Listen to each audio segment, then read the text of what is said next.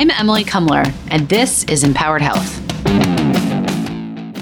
This week on Empowered Health, we're talking about mental health apps. So many people know about apps that help you relax or sort of purport to be meditation apps, but there are actually sort of medical apps out there that are supposed to help you with anxiety, depression, all kinds of things. And some of these are available to us as consumers, and more and more employers are signing up for these kinds of services and then offering them to their employees.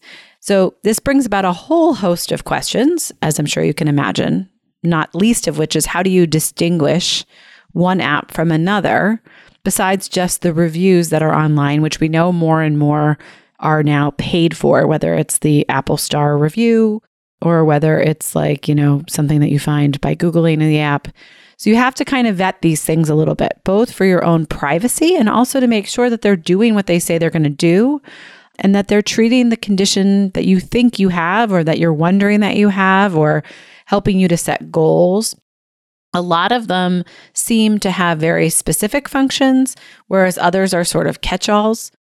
So I immediately, obviously, as someone who's very protective, felt like my ears went up when I heard about these apps because I just think, huh, that's sort of strange, right? That like you're going to use an app to try to help with your mental illness or something that's really hard for you. Like I just, I always am sort of skeptical of our reliance on technology when really what we're missing a lot of the time is human interaction.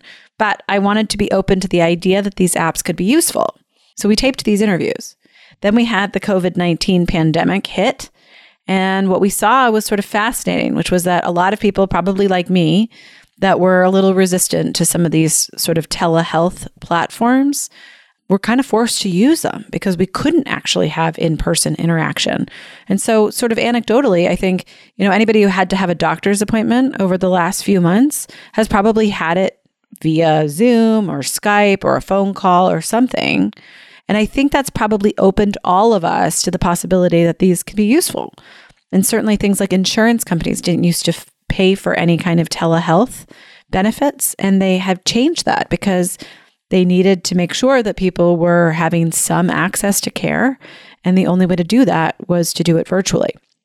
So we're going to start this episode by talking to somebody who kind of researched this and then has now built his own platform, which is called Ginger, which is a provider-based platform or an employer-based platform. And as you'll hear from him, there are sort of different levels of care. So you kind of can have a coach that you can text with all the time, twenty-four seven. Or you can be bumped up and actually get some more traditional therapy. But it is run only through the employer. So we could not test it out and we're reliant on the founders' sharing of information in this interview. It's a pleasure to be here. Uh, my name is Karan Singh. I'm co-founder and chief operating officer at Ginger. Uh, and we are an on-demand mental health care system. Think of it like a, a virtual clinic for mental health care with a team of coaches, therapists, and psychiatrists, uh, all available twenty-four hours a day, seven days a week, and typically under a minute, uh, all about, backed by technology and available through your smartphone. I sort of stumbled into this space, frankly, about a, a decade ago, um, was, was working in uh, the biotechnology world, launching uh, billion-dollar cancer drugs, frankly kind of slammed into uh, the space, had a loved one who tried to take their own life and sort of shook me to my core. Uh, I got a phone call out of the blue, really, and started to to, to dig into this space in, in, of mental health care. And uh, the deeper I dug, the the more I realized just how broken it was, uh, and that mental health is is something that actually impacts most everyone. And so I decided to go back to graduate school at M I T and Harvard, at the business school and medical school, really interested in this intersection of, of healthcare and technology and particularly data. The deeper I dug, the more I realized there is no blood test for your depression. There's no easy way to measure your stress. And I wanted to see if we could bring a level of rigor and objectivity to a space that's really sorely lacked it. And so we've been on this journey for the better part now of about eight years uh, and uh, originally started as a technology platform and ultimately decided to become a, a fully integrated Uh, mental health care system. We typically work with large self-insured employers and, and health plans who offer Ginger as a benefit to their teams. And now we're working with over three hundred thousand uh, cover lives, employ, employees, uh, everybody from a, a Pinterest and a BuzzFeed in the technology world to Sephora, the large cosmetics re- retailer, to even a, a S E I U seven seventy-five, a, a large labor union made up of home healthcare workers. So pretty wide spectrum of of membership. The company itself is actually set up as a as a medical entity. So we are legally a, a hospital or a clinic, if you will. It's just that our front door is a, a mobile application rather than uh, you know a physical setting. And so what does that mean from the patient perspective? Like that you guys are a medical company, like you're HIPAA compliant, I would imagine, like all that kind of stuff? Or is it, does that have more to do with the the fact that you guys go through the insurers or the company rather than the patient portal or the patient facing sort of? Like I couldn't go sign up for this, right? It's it's a little bit of both. Okay. Legally, we're set up as a, as a medical entity, which means that we abide exactly by all of the regu- rules and regulations that a, a typical hospital or you know your doctor's office might. So that includes you know protecting your your data through HIPAA uh, and and ensuring that that your data is, is really only used for the direct delivery of your care. But it also means that uh, we are actually, when we deliver care, uh, that care can be covered as part of your health insurance. And so, you know, uh, bo- both were, were incredibly important for us uh, to make sure that A, people feel comfortable and, and confident in being able to access care in a virtual care model without it, without having to sacrifice any sort of privacy, uh, but also that they can access that care in a way that doesn't actually cost uh, a whole lot, where typically most of most mental health providers are are out of network, and so as a result, uh, they don't have, accept health insurance. And so uh, when you when you seek out a provider, uh, you're typically paying paying out of pocket. And that is a huge problem that we're facing as a country right now, is sort of like this shortage of mental health care providers or access to good mental health care. So I think, you know, let's just back up a little bit. And will you just explain what the app does and like sort of what it's capable of, or like what the parts of it are that are most often used? Yeah, absolutely. I think you covered off on two things. We'll, we'll, I'll talk through the sort of member experience and how you engage with the app, and then we can talk a little bit about the uh, sort of broader challenges in, in the ecosystem. So the way it might work is if you, let's say, wor- work at a, a company that we're currently partnering with or, or have access through your, your health plan. You would download the uh, Ginger mobile app from the App Store or the, or the Google Play Store, and you'd enter a unique access code that, that we provide you through uh, um, through a variety of different mechanisms, through some direct communications. Um, and within typically under a minute, you are talking to a uh, mental health coach, uh, engaging via text. And so you're able to access uh, and talk to that coach twenty-four hours a day, seven days a week. And that's a real person. It's not an automated algorithmic. That's that's exactly right. That, that's exactly right. It's it's a real person. These are typically master's level providers who have a background in mental health care. They've worked uh, and have typically uh, worked in psychology or related field. Uh, they go through about two hundred hours of training on our, our system to ensure that they can deliver high quality care. But exactly right. You're you're talking to a real human, and, and there's uh, we've really found that there's no there's no replacement for that uh, personal connection, that that um, a personal accountability. And so the coach really gets to know you through through text, and um, you can uh, have a conversation about you know what might have brought you uh, there in the first place. And and the coaches are trained to really uh, use technique, evidence-based techniques like motivational interviewing to start to pull out uh, the core issues that you might be tackling and pull together a, a a game plan or a care plan, if you will, to support your needs. And so that's, I'd say, ninety percent of the use cases for, for most members who engage with Ginger. They can talk to their coach via text, and they can also engage in a variety of content uh, that we've developed in the application, things like breathing techniques um, or goal-setting techniques uh, that sort of complement the, the care that the coach is providing. But for about ten percent of members who might need an escalated level of care, uh, they might actually need to see a therapist or even a, a psychiatrist. The coach will then uh, get you connected to someone on our support team who sets you up with an appointment within typically a few days. And uh, that's a, a far cry, just kind of speaking to some of the challenges in the space for, uh, you know, the, the typical wait times for uh, most people who are seeking out a mental health provider. Uh, it could be twenty-five days on average, and in certain rural parts of the country, upwards of six weeks. And so we typically are able to then uh, set you up with, with an appointment within a few days.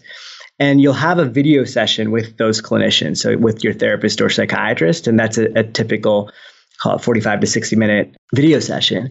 And the idea is that you can continue to work with that uh, with your coach in between sessions. And so rather than engaging with your therapist once a week, let's say for eight weeks, uh, you actually have the ability to continue to engage with your coach on whatever it is that your therapist might be working with you on. And it's that team-based care model, that kind of combination of not only the coaches, but the clinicians and the technology in the backbone that really makes up the sort of fundamental experience for the member. And so is there communication between the coach and the therapist? There is. We we work in a in a team-based care model. And so on the back end, and that's really where a lot of the technology plays a, a critical role, is uh, being able to share notes from those conversations and make sure that there's coordination and collaboration. Uh, it's something that it's typically and historically incredibly challenging in healthcare, and, and actually an area where, you know, a virtual care model and technology can play a, a great role in in supporting that communication and collaboration. So uh, the care is coordinated and, and folks get the, the right level of support at the right time. And is the coach sort of like a gatekeeper or like a prerequisite to getting the therapist, or can people go on and just sort of say like, nope, I need a psychiatrist? Yeah, the, the, the latter is very much true. The, the challenge is that most people, you know, don't, don't necessarily have the, the right level of education uh, around kind of what's required. And so the coach can help them with that. They can give them a sense for the kind of different types of care that we might offer and when it might be most useful, but they're by no means a gatekeeper. So if an individual comes through and they they, they ask to see an, an additional level of care, uh, we'll set them up for that and at least have an initial evaluation or appointment uh, so they can understand uh, if there's additional diagnoses or additional support that they need. And are there any limitations on like the, I mean, I feel like a lot of insurance companies will say like, oh, you can go for eight sessions or whatever it is that they're willing to pay for. And then the rest is out of pocket or you have to pay a higher percentage of the cost. Do you guys have um, like sort of stop gaps or whatever you want to call it like that? Yeah. You, you know, a lot of that actually I think has to fundamentally to do again with another sort of challenge in the space is, is the payment model. Because most most of those uh, insurance companies and others uh, providers are working a, in a fee-for-service environment where you, you pay per transaction or per per interaction. For our coaching, uh, that is uh, complete. That's unlimited care, uh, so you can access that as much as you want, twenty-four hours a day, seven days a week. Uh, you can continue to en- engage with those, those coaches as as and when you need to, um, depending on on what kind of plan your employer may have purchased for you. Uh, a good a number of those sessions may actually be fully covered, or you might just need to pay a copay to seek a therapist or psychiatrist. But then there, there are, in some cases, you know, certain limitations to that in terms of the number of sessions that are fully covered, after which you'd pay out of pocket or or pay and and, and get reimbursed as an out-of-network expense. And then I feel like I'm just like firing questions at you. It should be more of a conversation, but I'm just curious, as somebody who has always sort of believed that therapy is something that we all need, right? Like we all need somebody who's not a part of our family or our friend group who we can go talk to about things that we're thinking about. And I don't even think actually it needs to be a big struggle. I think it's just sort of like helpful to organize your life experiences. But I also know that in my personal quest to find like the world's greatest therapist, it's a compatibility game yep. a lot, right? So like you might go talk to somebody and realize after the first session or after the first three sessions, like, you know what, like I, this person isn't getting me, or I don't really feel comfortable telling them all my deepest, darkest secrets or whatever. Is there flexibility, or like, how are you matchmaking therapists to people? It is very much a, a personal decision. We we talk about it often internally as as establishing therapeutic alliance. A number of studies actually demonstrated that that therapeutic alliance is really most critical to the kind of care that someone might receive, and that's personal. And so what that means is uh, when you engage with your coach, for instance, when you first first uh, install the app, mobile app, through the course of that conversation, you may decide that, you know, this isn't isn't a good fit for whatever reason. And um, you have the ability to actually uh, rate your coach after every interaction. And what we do is um, for any interaction that's below a four out of five stars, um, our support staff actually reaches out and asks uh, what might be going on. And if, um, you know, coach fit might actually be a reason for, uh, let's say, a lower score. And the same is actually true for our therapy and psychiatry interactions as well. And so really for us, it's, we've built a system that's based on measurement, that's based on data, that's tracking this information and creating kind of trigger points to uh, to reach out, because for many people, you know, they, they feel embarrassed, or they, they might actually feel scared to make a change for fear that they might lose, you know, lose the care altogether. And so we're trying to figure out ways where we can reduce that friction and reduce that burden, but also ultimately empower the patient or the member to raise their hand if they feel like they want to to make a change. I'm sort of curious, like, how often that happens that people switch, because I feel like, like, you guys actually have numbers on that, whereas, like, I don't know that anybody's, like, really tracked that privately. We do, we do. Um, you know, we have we have numbers on a, a whole host of of uh, uh, information. Everything from, you know, the average time to to see your coach, which is typically about fifty-six seconds. The average star rating across every interaction on the system, which right now is hovering about four point six to four point seven out of five stars. Uh, and that's for coaching, therapy, and psychiatry. And then ultimately, you know, something we haven't talked a whole lot about, but actually measuring the the efficacy of the of the treatment. And so you, we use two primary uh, surveys, the P H Q nine and the G A D seven. They're the two standard assessments for depression and anxiety. And we find that seventy percent of our members see a, a full symptom response within roughly eight to twelve weeks, which is about two times um, the leading collaborative care protocol in this space. And what do you attribute that to? Like, why is Ginger so much more effective than the status quo? You know, I think it has to go with sort of reducing the friction at every step in the process for a member. So it, it starts with the stigma, which is to say you have to admit to yourself that you have a challenge. And for many people, that's incredibly, incredibly hard. And you then ultimately have to find a provider. Uh, and like we talked about, uh, finding a provider uh, is is incredibly hard. And, you know, fifty percent of, of U S counties today don't even have a, a single psychiatrist. And then finally, when you get into to see a clinician, seventy percent of that care is is inadequate. And so, you know, at every step of that process, we thought, how could technology and how could a new care delivery model sort of transform that? And so the fact that the app is available twenty-four hours a day, seven days a week, and you can talk to your um, to your coach reduces the, the friction of access right out of the gate. It increases the likelihood that someone's actually going to take that next step once they decide that they're actually looking for some level of support. And the fact that they can access that, you know, conveniently. We've heard stories of members who are talking to their coach uh, with their, you know, their spouse or their partner uh, on the couch next to them. You know, they're effectively having a session, if you will, with a, about that individual, and uh, they don't even know. And so that that sort of flexibility and convenience factor is, is really, really valuable. But then finally, you know, it is about leveraging data to, to understand what works for whom, when, and how. And I think that's really the new frontier. As as what gets me incredibly excited is thinking about how we can start to bring technology and data to, to figure out um, this incredibly personal decision. L- like you said earlier, you know, the, the the relationship you have with your clinician is incredibly personal. And uh, there are patterns that emerge. There's uh, a whole quality assurance process that we run on those conversations using natural language processing and other sort of augmented artificial intelligence techniques that give us, gives us better data about the kinds of uh, traits that might make for a better alliance or better care. Um, and we use that to inform who we might recruit. We use that to inform the clinicians themselves so they can actually improve the care they're delivering, and ultimately to actually share that back with the member in different forms to demonstrate that they're seeing progress over time. Easy question, but I think lots of dimensions that might go into that. Uh, and something, frankly, that we're continuing to research and, and um, really track to improve the system over time.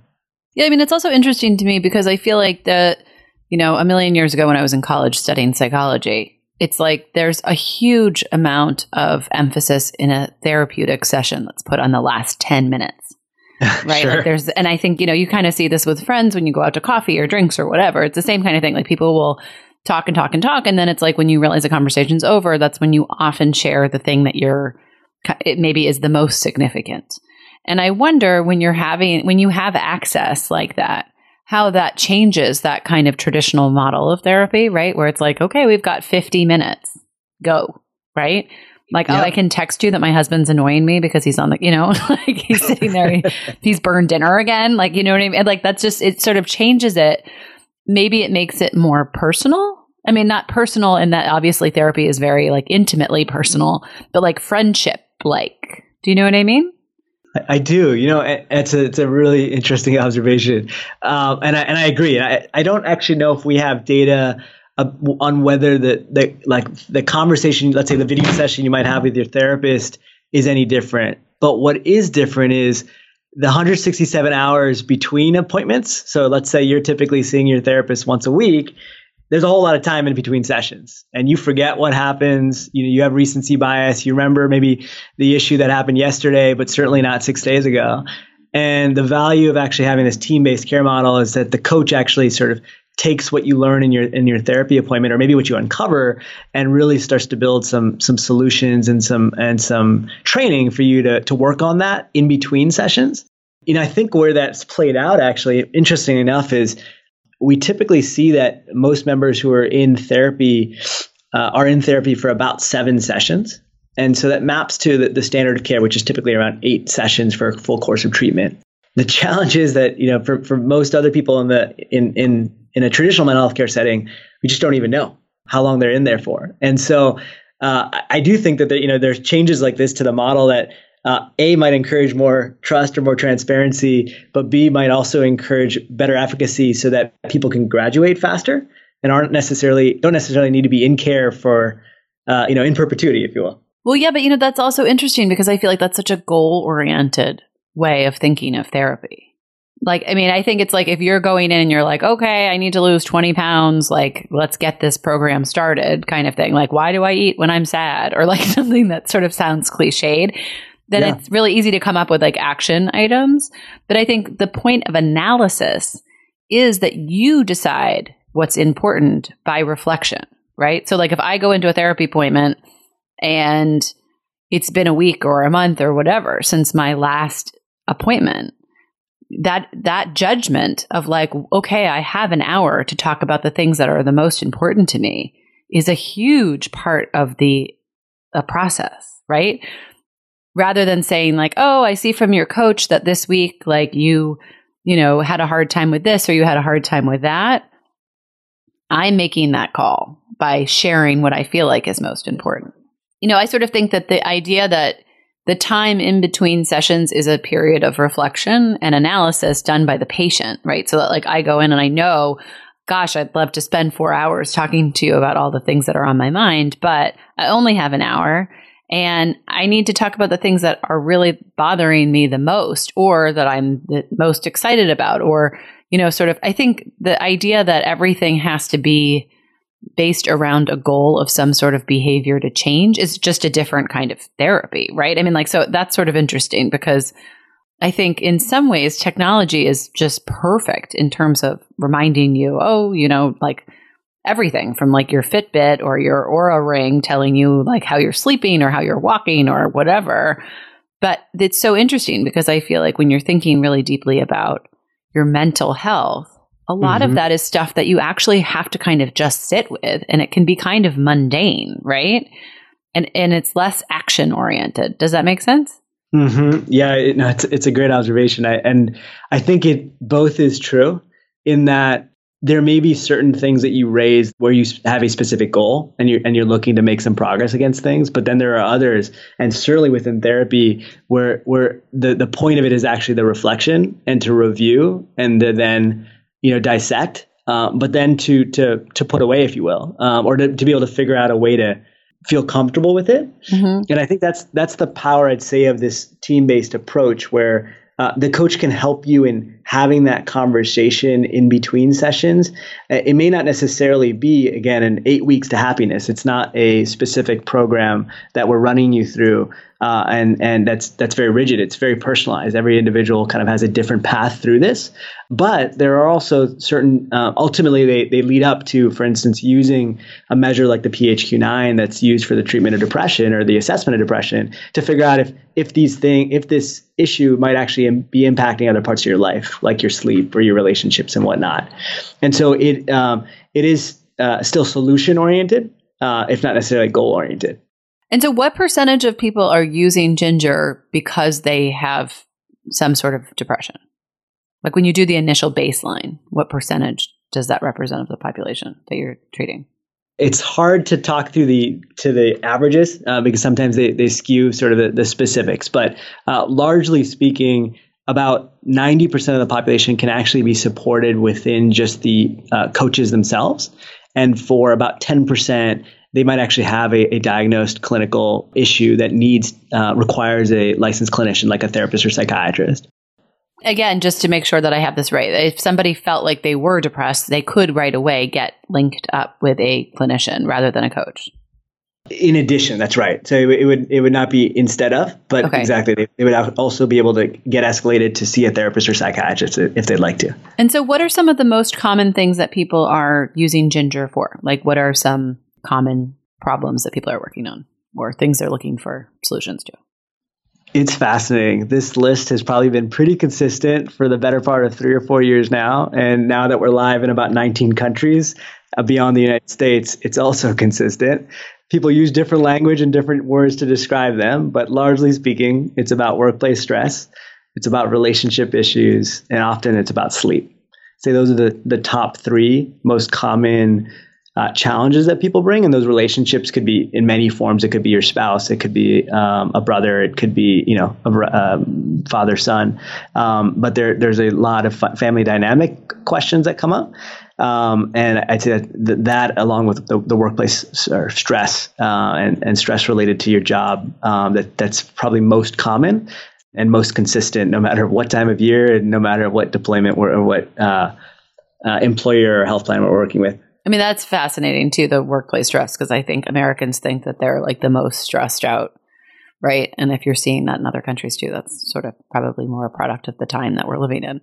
You know, it absolutely is. And we've seen certain spikes in, in kind of other higher uh, risk issues, even things like suicidal ideation or homicidal ideation.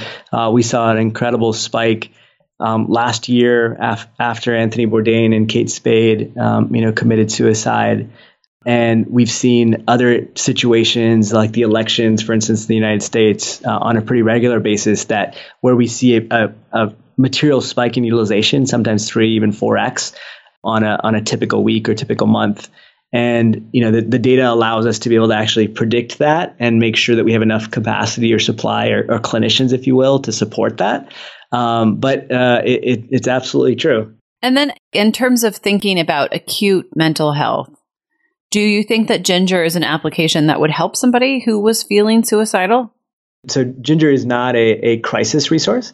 Uh, so whenever we do see individuals who are in crisis, we refer them out to a variety of different great programs, the National Suicide Hotline, Crisis Text Line. Uh, there are a couple of really great resources that are available.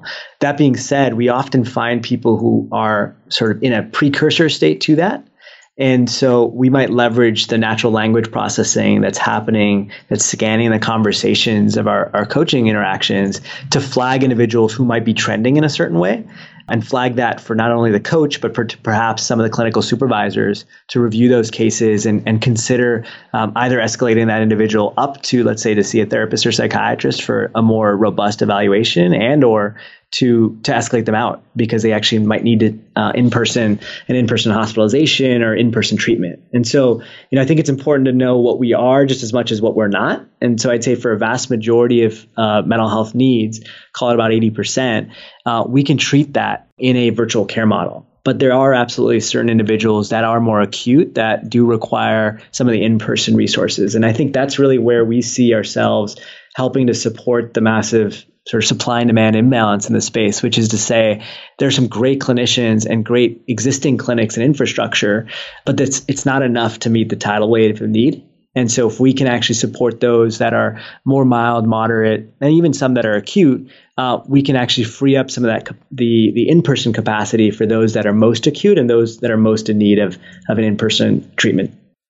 And about how long are the typical interactions between the patient or client? Yeah, we refer to them as as members. As member, okay. It it really depends. Uh, so typical is, again, a hard one in this case because we, we the, the point of the system is to really build a lot of flexibility and to adapt to whatever someone might be coming with. So, for instance, you know, we have some members who um, reach out to their coach at two a.m. They're nervous. They've got an interview the next day. They're going to be on air. To want to want to work through a, might be having a panic attack and talk to their coach and get resolution. And that's good enough. There are others who, let's say, are working with their coach or even their therapist for the course of, call it, eight to twelve weeks.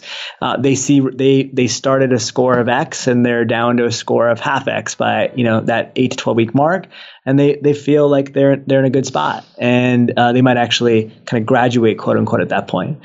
And then there are others in, and this is kind of roughly one third, one third, one third here, that um, will engage with their coach uh, or their, their clinical network for uh, an extended period of time, months, if not even in some cases years on end. And, you know, all through, three of those are, are valid sort of ways to use the system. They're different. I think that the critical part is that, you know, we can we can measure that you're seeing some improvement on whatever it is that you're trying to, to work through, uh, and that you can we can provide transparency and visibility to you around that, because ultimately this is about, uh, you know, we built an experience that's first and foremost for the member, and if we can get them better or get them feeling like they have uh, fewer, let's say, depression, uh, depression free, or more rather, depression free days, then that's that's success, and that's ultimately kind of how we're measuring the impact that we have. And so then, on the flip side of that, would be like, how do you measure the people who are providing the services, whether it's the coaches or the practitioners? We we do a lot of work around uh, clinical quality assurance, and so there's a number of different techniques that we're using or strat- approaches that we're using. So it's some of the data that we've just discussed: the, the satisfaction metrics, the um, access metrics, and the quality metrics are, are really critical to that. But then it's actually the next level of detail, which is to say, you know, what makes for. We were talking about therapeutic alliance, and, and how do you, how do you establish rapport, and and doing that over text, for instance, is a is kind of a, a unique uh, skill set. Mm-hmm. Um, but there are there are certain ways that, and certain coaches who've developed certain techniques that work incredibly well. And so we'll we'll look for sort of what level of engagement or ongoing engagement do we see? Does a certain coach have, you know, higher rate of that or a lower rate of that? Do certain coaches actually engage with their members more over a certain period of time? There's a number of dimensions that, that are feeding into it. We've studied the clinical literature and, and have actually uh, honed in on a, on quite a few sort of core attributes that we think make for a great coach and or a great clinician. And then we're leveraging that some of the data to effectively, for instance, uh, shortlist a set of transcripts that go through human review, so that can actually go through an, another level of review from some of the clinical supervisors. So we can actually work with the coaches and, and coach the coaches. So we're actually leveraging that data because it's it's recorded, if you will, uh, as part of the, the chat conversation to improve the kind of care that they're delivering.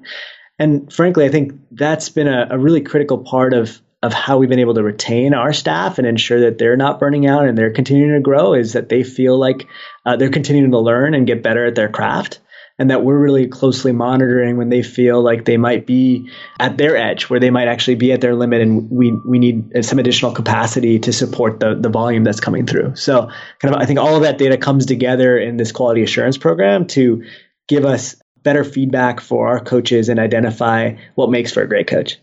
And then are they all in like a, I'm imagining them in like some big call center or something. Or are they like at their ho- homes? I mean, I feel like if you have to be available at like two in the morning, right? Like that's sort of an interesting, but yep. like, and I, you know, you have to like sort of have every enough people available that like, if there was some sort of national emergency and everybody was freaking out, that you'd have enough people available. That's right. So we have a, a pretty sophisticated model on the back end that's anticipating demand by, you know, frankly, minute, if not certainly half hour blocks throughout the throughout the d- day and throughout the week, and certainly by seasonality. So we have different shifts for our coaches. They're, they're not all clearly working twenty-four seven.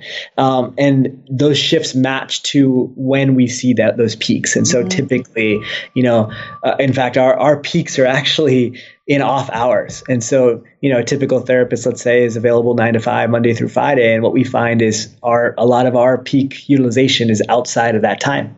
And whether it's even seeing a therapist on a, you know, Thursday at nine p.m. or a Saturday at ten a.m. because your, your kids are at soccer practice, it's being able to sort of actually create supply for when we know there's demand. And I think right now, you know, uh, the reverse is true. And the reality is for most working people, uh, being able to carve out time during the middle of the day and going to see a clinician is, is incredibly challenging. And so that's, you know, again, where a virtual care model like this can be really, really valuable.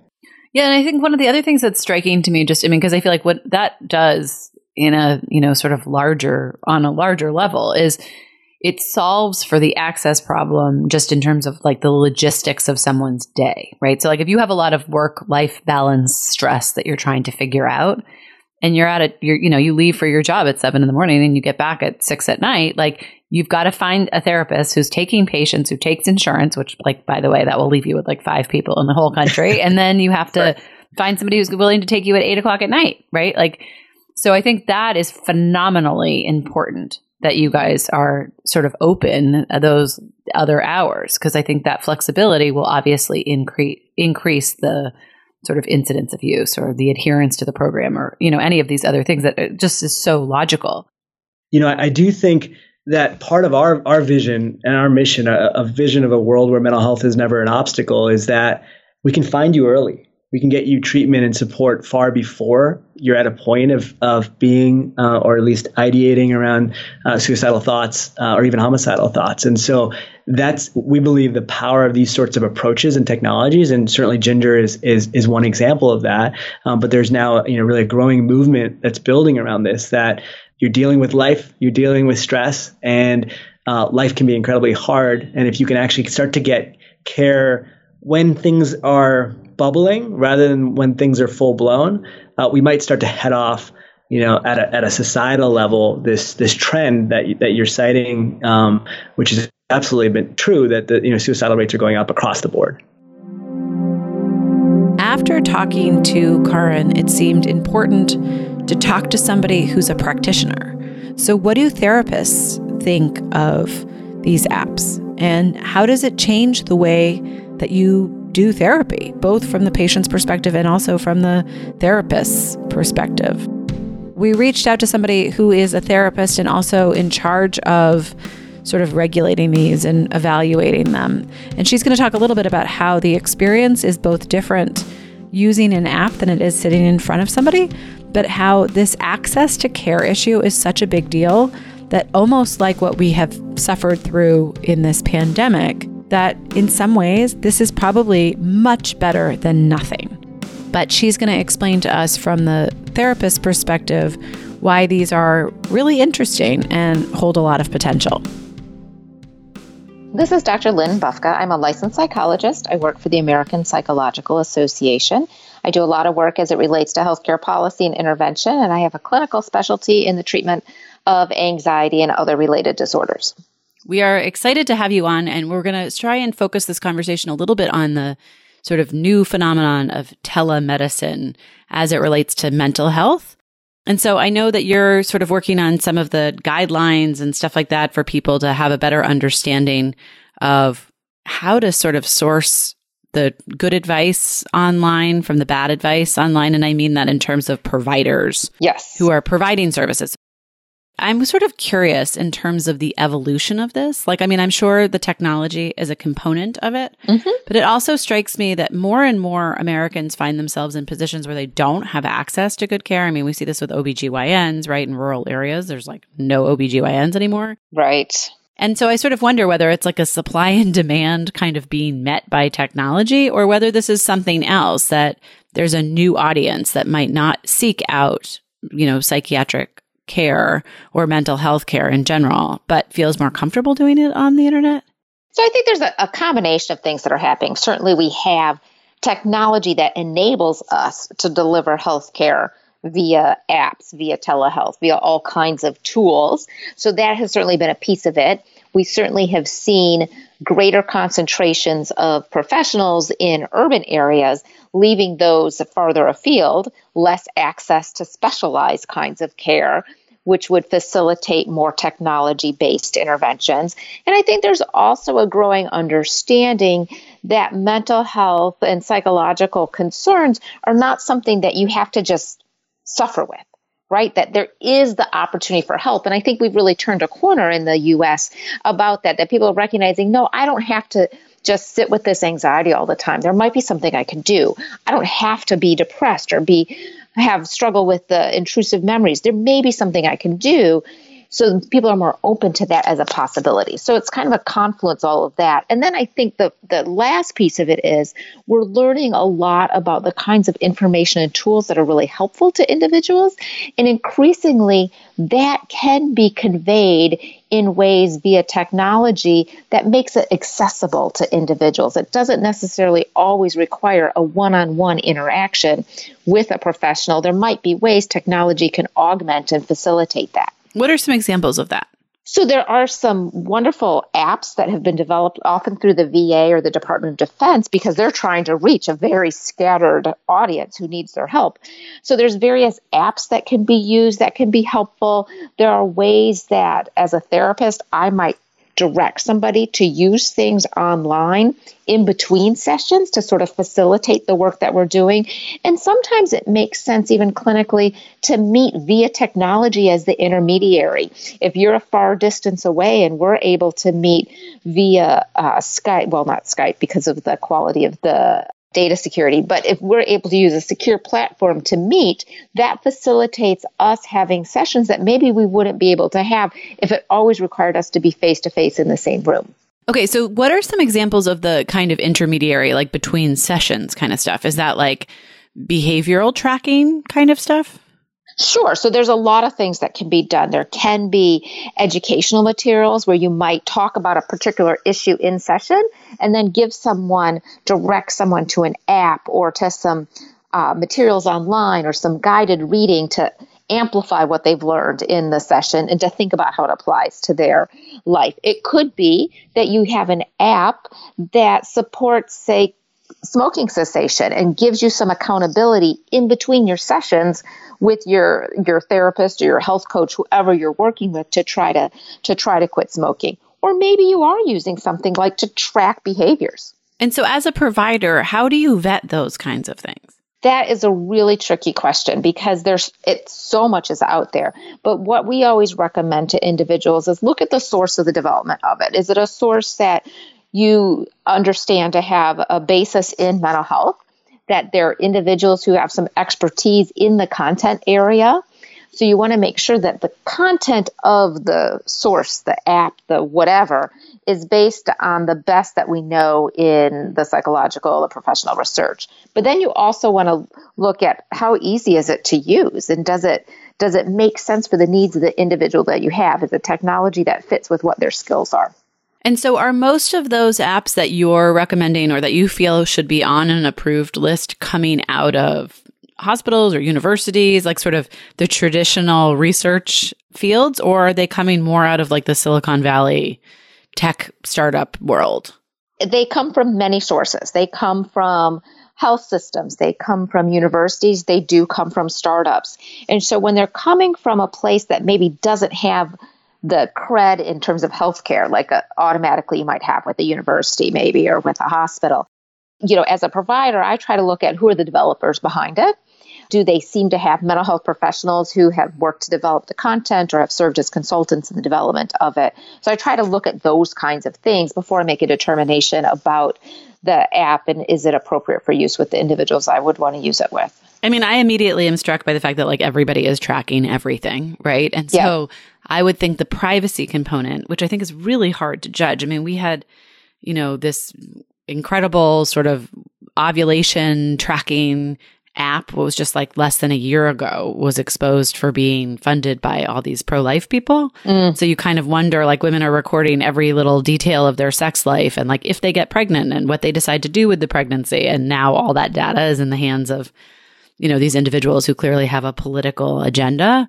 I sort of wonder about stuff like that when it comes to mental health, where the information might be really private. Right. And so I think that's another thing that people really want to take a look at is, is the information contained within the app? Is there some way that information is being transmitted to others? And if so, under what circumstances? How is that information going to be used? Is it de-identified? All of that's really important to know.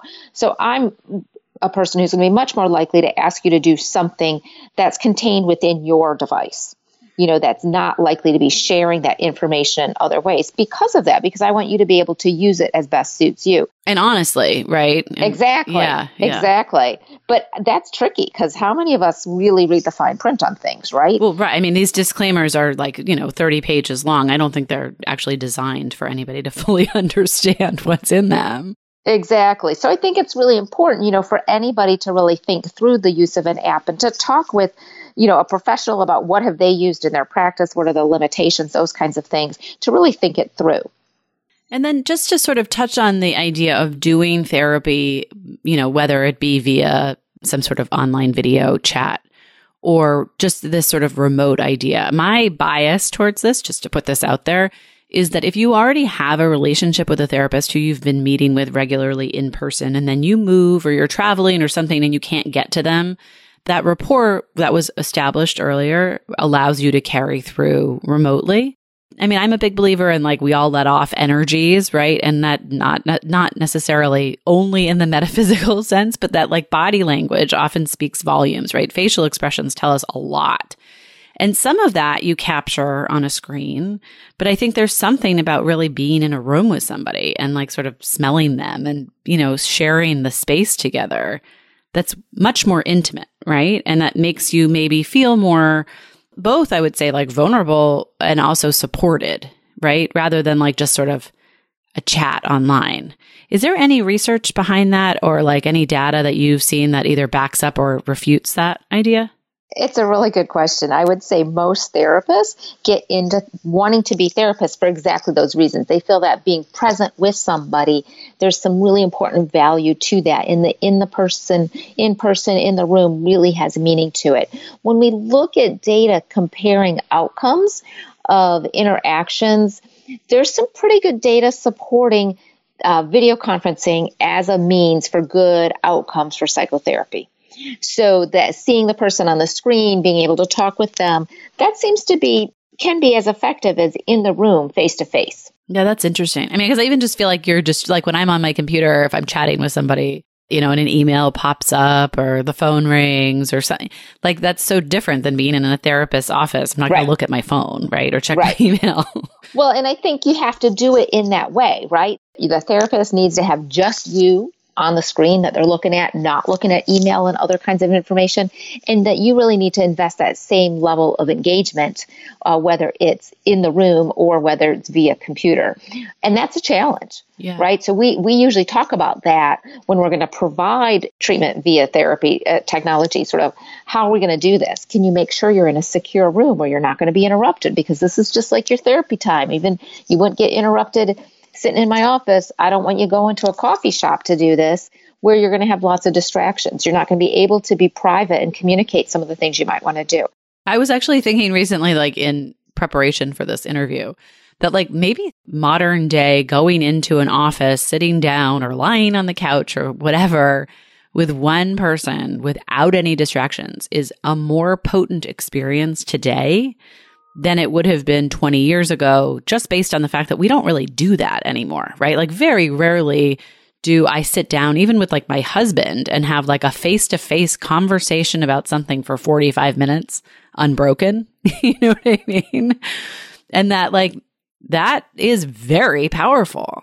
And like being able to sort of collect your thoughts and think about something, whether, I mean, I guess whether it's remote or in person, in a quiet room feels, you know, sort of strangely out of the regular routine for most people.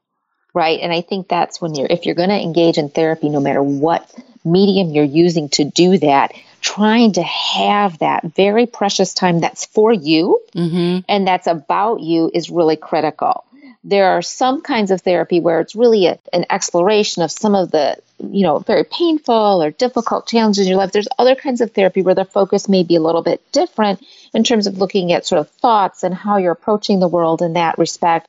That may, and they may be more or less suited to in person or via technology. And that needs to be sort of a negotiation between the individual seeking therapy and the person able to provide it, trying to figure out what's the best fit. But there is a huge value in human connection. And and you're right that I think the way technology is right now, our connections with people have changed. We always like to talk to people who are experts in the field that we're covering. And so this week, we reached out to somebody who is an expert in terms of studying mental health apps and how effective they are and how they work and what to be careful of. And so this next interview is going to give you all some sort of takeaway advice on how to evaluate these and what to look for. And our producer, Jill Webb, conducted this interview. My name's Jennifer Nicholas. I did my PhD in digital mental health, and I now work at Origin and the Centre for Youth Mental Health at the University of Melbourne. Um, my background's been in how we can be using apps to facilitate treatment and management of mental health conditions. I think the power of apps is that they're with you all the time. I mean, for better or worse, our phones are integrated into our lives, so that's really powerful in that you can place tools and resources into the hands of people who need them sort of when and where to be accessed when they need them without them having to, you know, reach out to services that, you know, oftentimes are closed or hard to get to or have long appointment lines. Yeah, and especially with barriers to getting mental health help and kind of that access, just being able to log onto your phone and kind of talk to a therapist or go through a mindfulness practice is like really a new way to look at things. Yeah, I think that's the attraction that, you know, there are a lot of barriers to care, as you say, um, cost, um, just access in terms of uh, long wait times or geographical barriers. Um, and also, unfortunately, stigma still exists, which stops people from um, seeking treatment for mental health conditions. So having something that can be discreet, can be on your phone, you can access it whenever you like, can really help, you know, overcome some of those barriers. And we hope that once people have good experiences with an app, that that might spur them to seek further care if that's needed. Yeah, and kind of just going off the idea of experience with an app, I know you've talked a little bit about how sometimes there's an assumption that if an app is in the app store, it's going to work correctly. When you do these studies looking at these apps, what do you look for when evaluating what makes a mental health app good? Uh, yeah, it's a really complex question. Um, we know that unfortunately there are no quality controls on mm-hmm. apps available through the app stores, and that really does present a challenge, I think, both for individuals who are looking for apps to support them, but also clinicians who might want to use apps to sort of facilitate and um, extend their treatment. You know, we come at it from a very research um, and have a lot of time on our hands perspective. So we've, you know, developed some things that I've done is develop sort of a set of check marks off either guidelines for apps that present information or um, sort of the tools that are normally used in practice, which back when I was doing some of these first studies were still quite paper and pencil based, and looking at whether the apps that are available um, are sort of checking off those boxes that we sort of made in a list from those tools. I very much understand that sort of the average person and clinicians aren't, you know, going to be inclined to do that. I'd say that uh, a good mental health app has to sort of have three broad boxes that it ticks. Obviously, being evidence informed is really important, and that's something that apps developed from researchers or um, health services are quite good at, but unfortunately the majority that are um, developed from either individuals or companies can miss the mark on. Uh, apps have to be easy to use and engaging. I mean, this is something that apps out there from companies and individuals might be quite good at, and us researchers have lagged in that area, I think, in truly making our apps sort of appealing to people. But, you know, as good as an app might be for your mental health, if it's not engaging and it's not easy to use, then no one's going to use it and it's not going to do the job. And I think finally people should be looking at um, how apps protect their privacy and data and where they're sharing that data with. What would you say are some of the examples of kind of boxes you check off when you're looking through, I guess, like factors of the apps? Like, I know you've written some things about like addressing symptoms, keeping track of medications. What would be the top like five important things to look for when, let's say, somebody out there is looking to find a new mental health app? Sure. Well, I did my research in absent bipolar disorder. So um, what I was really looking for is, for example, a lot of um, people with bipolar disorder li- like to track their symptoms to sort of keep track of either to identify some of the things that may precipitate an episode or to keep track of how they're going and be able to recognize those things and act early. And the tools that we use within clinical practice to help people do that really do ask people to track their mood daily, um, their medication, and their sleep. Those are sort of big things, particularly for bipolar disorder, that um, will influence people's wellness. So what I did when I looked at apps that were tracking is I tried to determine, okay, so these three things are generally on clinical tools. Are they reflected in the apps for the disorder? And what we sort of found is the answer was unfortunately no. Um, I think it was only a third really um, gave people the option to track all three of those important factors. But even when it came to something as simple as tracking your mood, um, for bipolar disorder, people experience uh, quite a spectrum of mood. So they can be feeling well, or they can be feeling depressed, or they could be feeling manic. And that's, you know, a spectrum of mood that they can experience, which is important for them to sort of know where they're at. But a lot of the apps only allowed them to track mood either quite superficially by, you know, clicking some smiley faces, or only had them track the sort of depressed to wellness um, section of that mood and sort of ignored the mania. So it was looking at resources and understanding, okay, well, what do people need, and then how do these fit people's needs, or in a lot of cases don't. Yeah, and I don't know if this was the same study that you were just referencing. One of your studies mentioned that only three of around nine hundred apps you looked at included a full citation to a published study. I thought that was really interesting, that there's kind of a lack of, I guess, furthering that education or even just citing it so people know they're actually getting good information from the app versus kind of just blindly following whatever. What do you think about that? Yeah, for sure. I think that's a big problem. And one one of the reasons it occurs is that, you know, if, if you're going to have a citation to a paper in your app, usually that means that you've run a study and you've done the research to show that, yes, your app compared to either another app or compared to um, sort of a treatment as usual sort of condition um, is effective in really reducing symptoms or helping you manage a condition. And unfortunately, that, that research takes time. And as we know, the app store and technology, that sphere just operates so quickly. So there is that mismatch between how long it takes for research to evaluate an app versus how quickly technology um, can develop apps can and how quickly technology changes.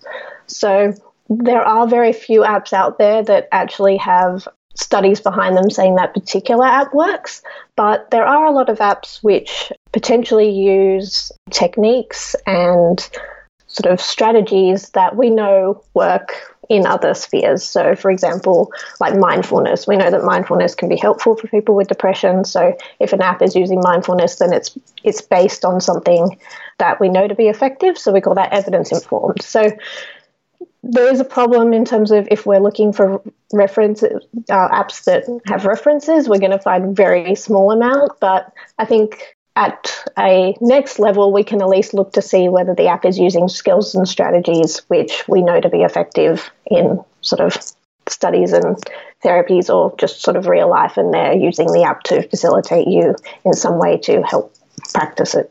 And also that these apps that are kind of following the best practices and are clinically relevant, I know that your study found that there's an issue with them just remaining stagnant in the app store, and they a lot of them will become unavailable to download. So the app market is kind of volatile.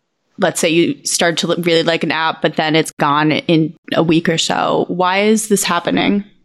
I think it's just a space that's moving very quickly and that anyone can contribute to.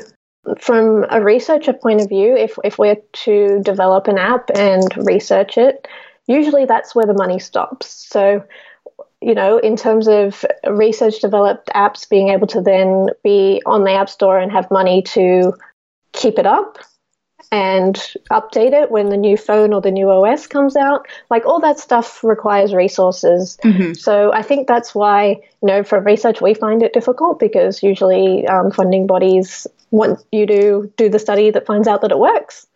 So within that scheme, there's very little money for being able to have something that's available and sustained and updated. And I think probably a lot of other people who are developing apps are running into that same issue. Yeah. And just during this developmental phase, what would you say the people who are kind of designing the best apps are looking for in the design, like looking at socioeconomic status or developing the app for health literacy and being able to read across different levels of knowledge? What are some baseline things like that that are helpful when starting these apps from the ground up? Sure. I think when it comes to design, really the biggest message is that it's critical to involve the intended user from day one. So I'm very lucky to work at Origin and the University of Melbourne, which really put an emphasis on uh, youth involvement. So Origin is a youth mental health institute, and really re- ingrained within the centre, there are um, pathways to connect with young people and to get young people's input on research and thinking about things. And I think that's in design, when you think about the group that's going to be using them, you really want to get their input to understand their needs and to therefore make a product that's eventually going to um, successfully meet those. So I think that's the same whether you're designing for people of low socioeconomic groups or Indigenous individuals, people living with varied um, mental health literacy, or even sexual minorities. Really including your users from the get-go to understand their needs is really paramount. We are struggling with getting people to use these tools and integrate them into their lives like we would like, and like, you know, Maps or um, Uber has seemed to do. Like, you don't generally have to think about what you're going to do if you want to try and go somewhere. You know that you just open your apps, app and off, off you go. So I think one of the big things in terms of engagement is really understanding different user groups and how to meet their needs and how their patterns of use and patterns of needs may be uh, different. Do you think that the low engagement rate when there is such a need for mental health resources, do you think that's just because people are kind of concerned about privacy and trusting the app, or it's more of like a use factor? I think the engagement puzzles, yeah, something that I think we're all trying to suss out at the moment actually in research. Um, I think definitely some of it has to do with making sure that people are comfortable with the privacy and data sharing that's happening on apps. And we know from large things like the Cambridge Analytica blow up that, you know, these are things at the forefront of people's minds. But also I think, you know, making an engaging tool that meets needs for mental health, when a lot of mental health conditions are very varied. So someone with depression Two people with depression can have um, very different experiences, very different symptoms, and also the same person can experience depression and then sort of remit or um, come to a state of wellness and then experience depression again. And even within that person, those two episodes of depression might look quite different. So it is a challenge to build engaging resources for people that experience very different things, and then for obviously very different people. So it's it's definitely sort of, I think, the sort of new frontier in looking at digital mental health apps is really figuring out how we can make these um, attractive to users and meet people's needs for varied populations and over um, periods of time. Yeah, and even just kind of going over the differences in like two people's, the way they handle like depression or the way it affects them. I'm wondering if apps, they work better or worse with certain conditions. Like, do people generally have better results using a mental health app with anxiety or depression or anything across the board? Uh, yeah, in terms of um, efficacy, I think this is like a relatively new and growing field. Most of our evidence at the moment shows that the best evidence for apps is for apps with anxiety and depression. Mm-hmm. So um, there are apps out there for a whole range of mental health conditions, and um, how we in research synthesize um, an evidence base for something is by doing sort of systematic reviews and meta-analysis, which really um, take the results of a lot of individual studies and combine them together to create sort of a bigger pool of data to then see like overall what's happening. And I think the best evidence at the moment in terms of being able to do that for mental health conditions and for mental health apps that are sort of aiding those conditions is definitely for depression and anxiety at the moment. For anyone listening, is there any apps that you think are really good and that you recommend to people for mental health? Um, I usually don't. And that's, as I've said quite a few times, because because it's such a fast moving field. But I do have some tips that I generally say is that, like, unfortunately, there's sort of not an easy way of identifying something good versus something not. But I would definitely get people first up to check whether the app has a privacy policy or not. I do understand that these are, you know, often written in quite dense language. And by all means, having a policy doesn't mean that they're essentially doing the right thing with your data, but it does give a really clear indication that they're at least thinking about it. And with something as potentially sensitive as mental health data, I think that's really important. Um, the second thing is to just have a look at who's the developer. Are um, clinicians or researchers involved? If so, I think there's a better chance that these apps will have sort of evidence-based um, best practice information in them. And as we've said, a lot of these apps don't have sort of studies that support them, so they don't have that citation saying, yep, this works. But you can have a look at how it's saying how it achieves its goals, how it achieves the change, how it achieves the decrease in symptoms, and have a quick Google and see whether that is um, known to be effective. And the final thing, really, then once you think the app's dealing with your data in a good way and is evidence-based, potentially has other lived exp- people with lived experience, clinicians or researchers involved, is like have a download and see if you like it. Because if you're not if you're not going to use it, if it's not, you know, doesn't fit your needs, then it could be the best app in the world, but it's not going to be for you. I think my takeaway from this episode is that we are in the beginning stages of becoming more comfortable with technology, and mental health is something that is so intimate that for some people this might be just fine, and for other people it might not be fine. And so again, it's sort of like you need to know yourself, but you also need to research the specific platform that you're thinking about using and try to consider what your other options are. So if you're at the point where you're sort of saying to yourself, you know, this covid nineteen crap has made me feel really anxious, and I've been in my house for three months and I know it's starting to be safer to leave my house, but I'm nervous about how to do that.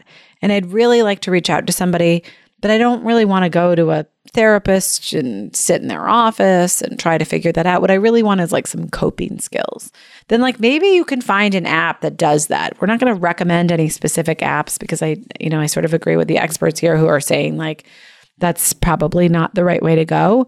But I think if you're talking about something else that has to do with what Karan mentioned, where it's sort of the family issues that come up or spousal issues or true feelings of, of hopelessness, then you really probably need to get more expert advice in person and also develop a relationship. I mean, I think this idea that we have eight weeks to solve a problem is kind of ridiculous. Like, I don't think any habits even are really changed in eight weeks. Like, you might be beginning to change a habit, but I find it unlikely that you are going to overhaul some, whether it be early trauma or something more serious in eight weeks. And that feels like a Band-Aid.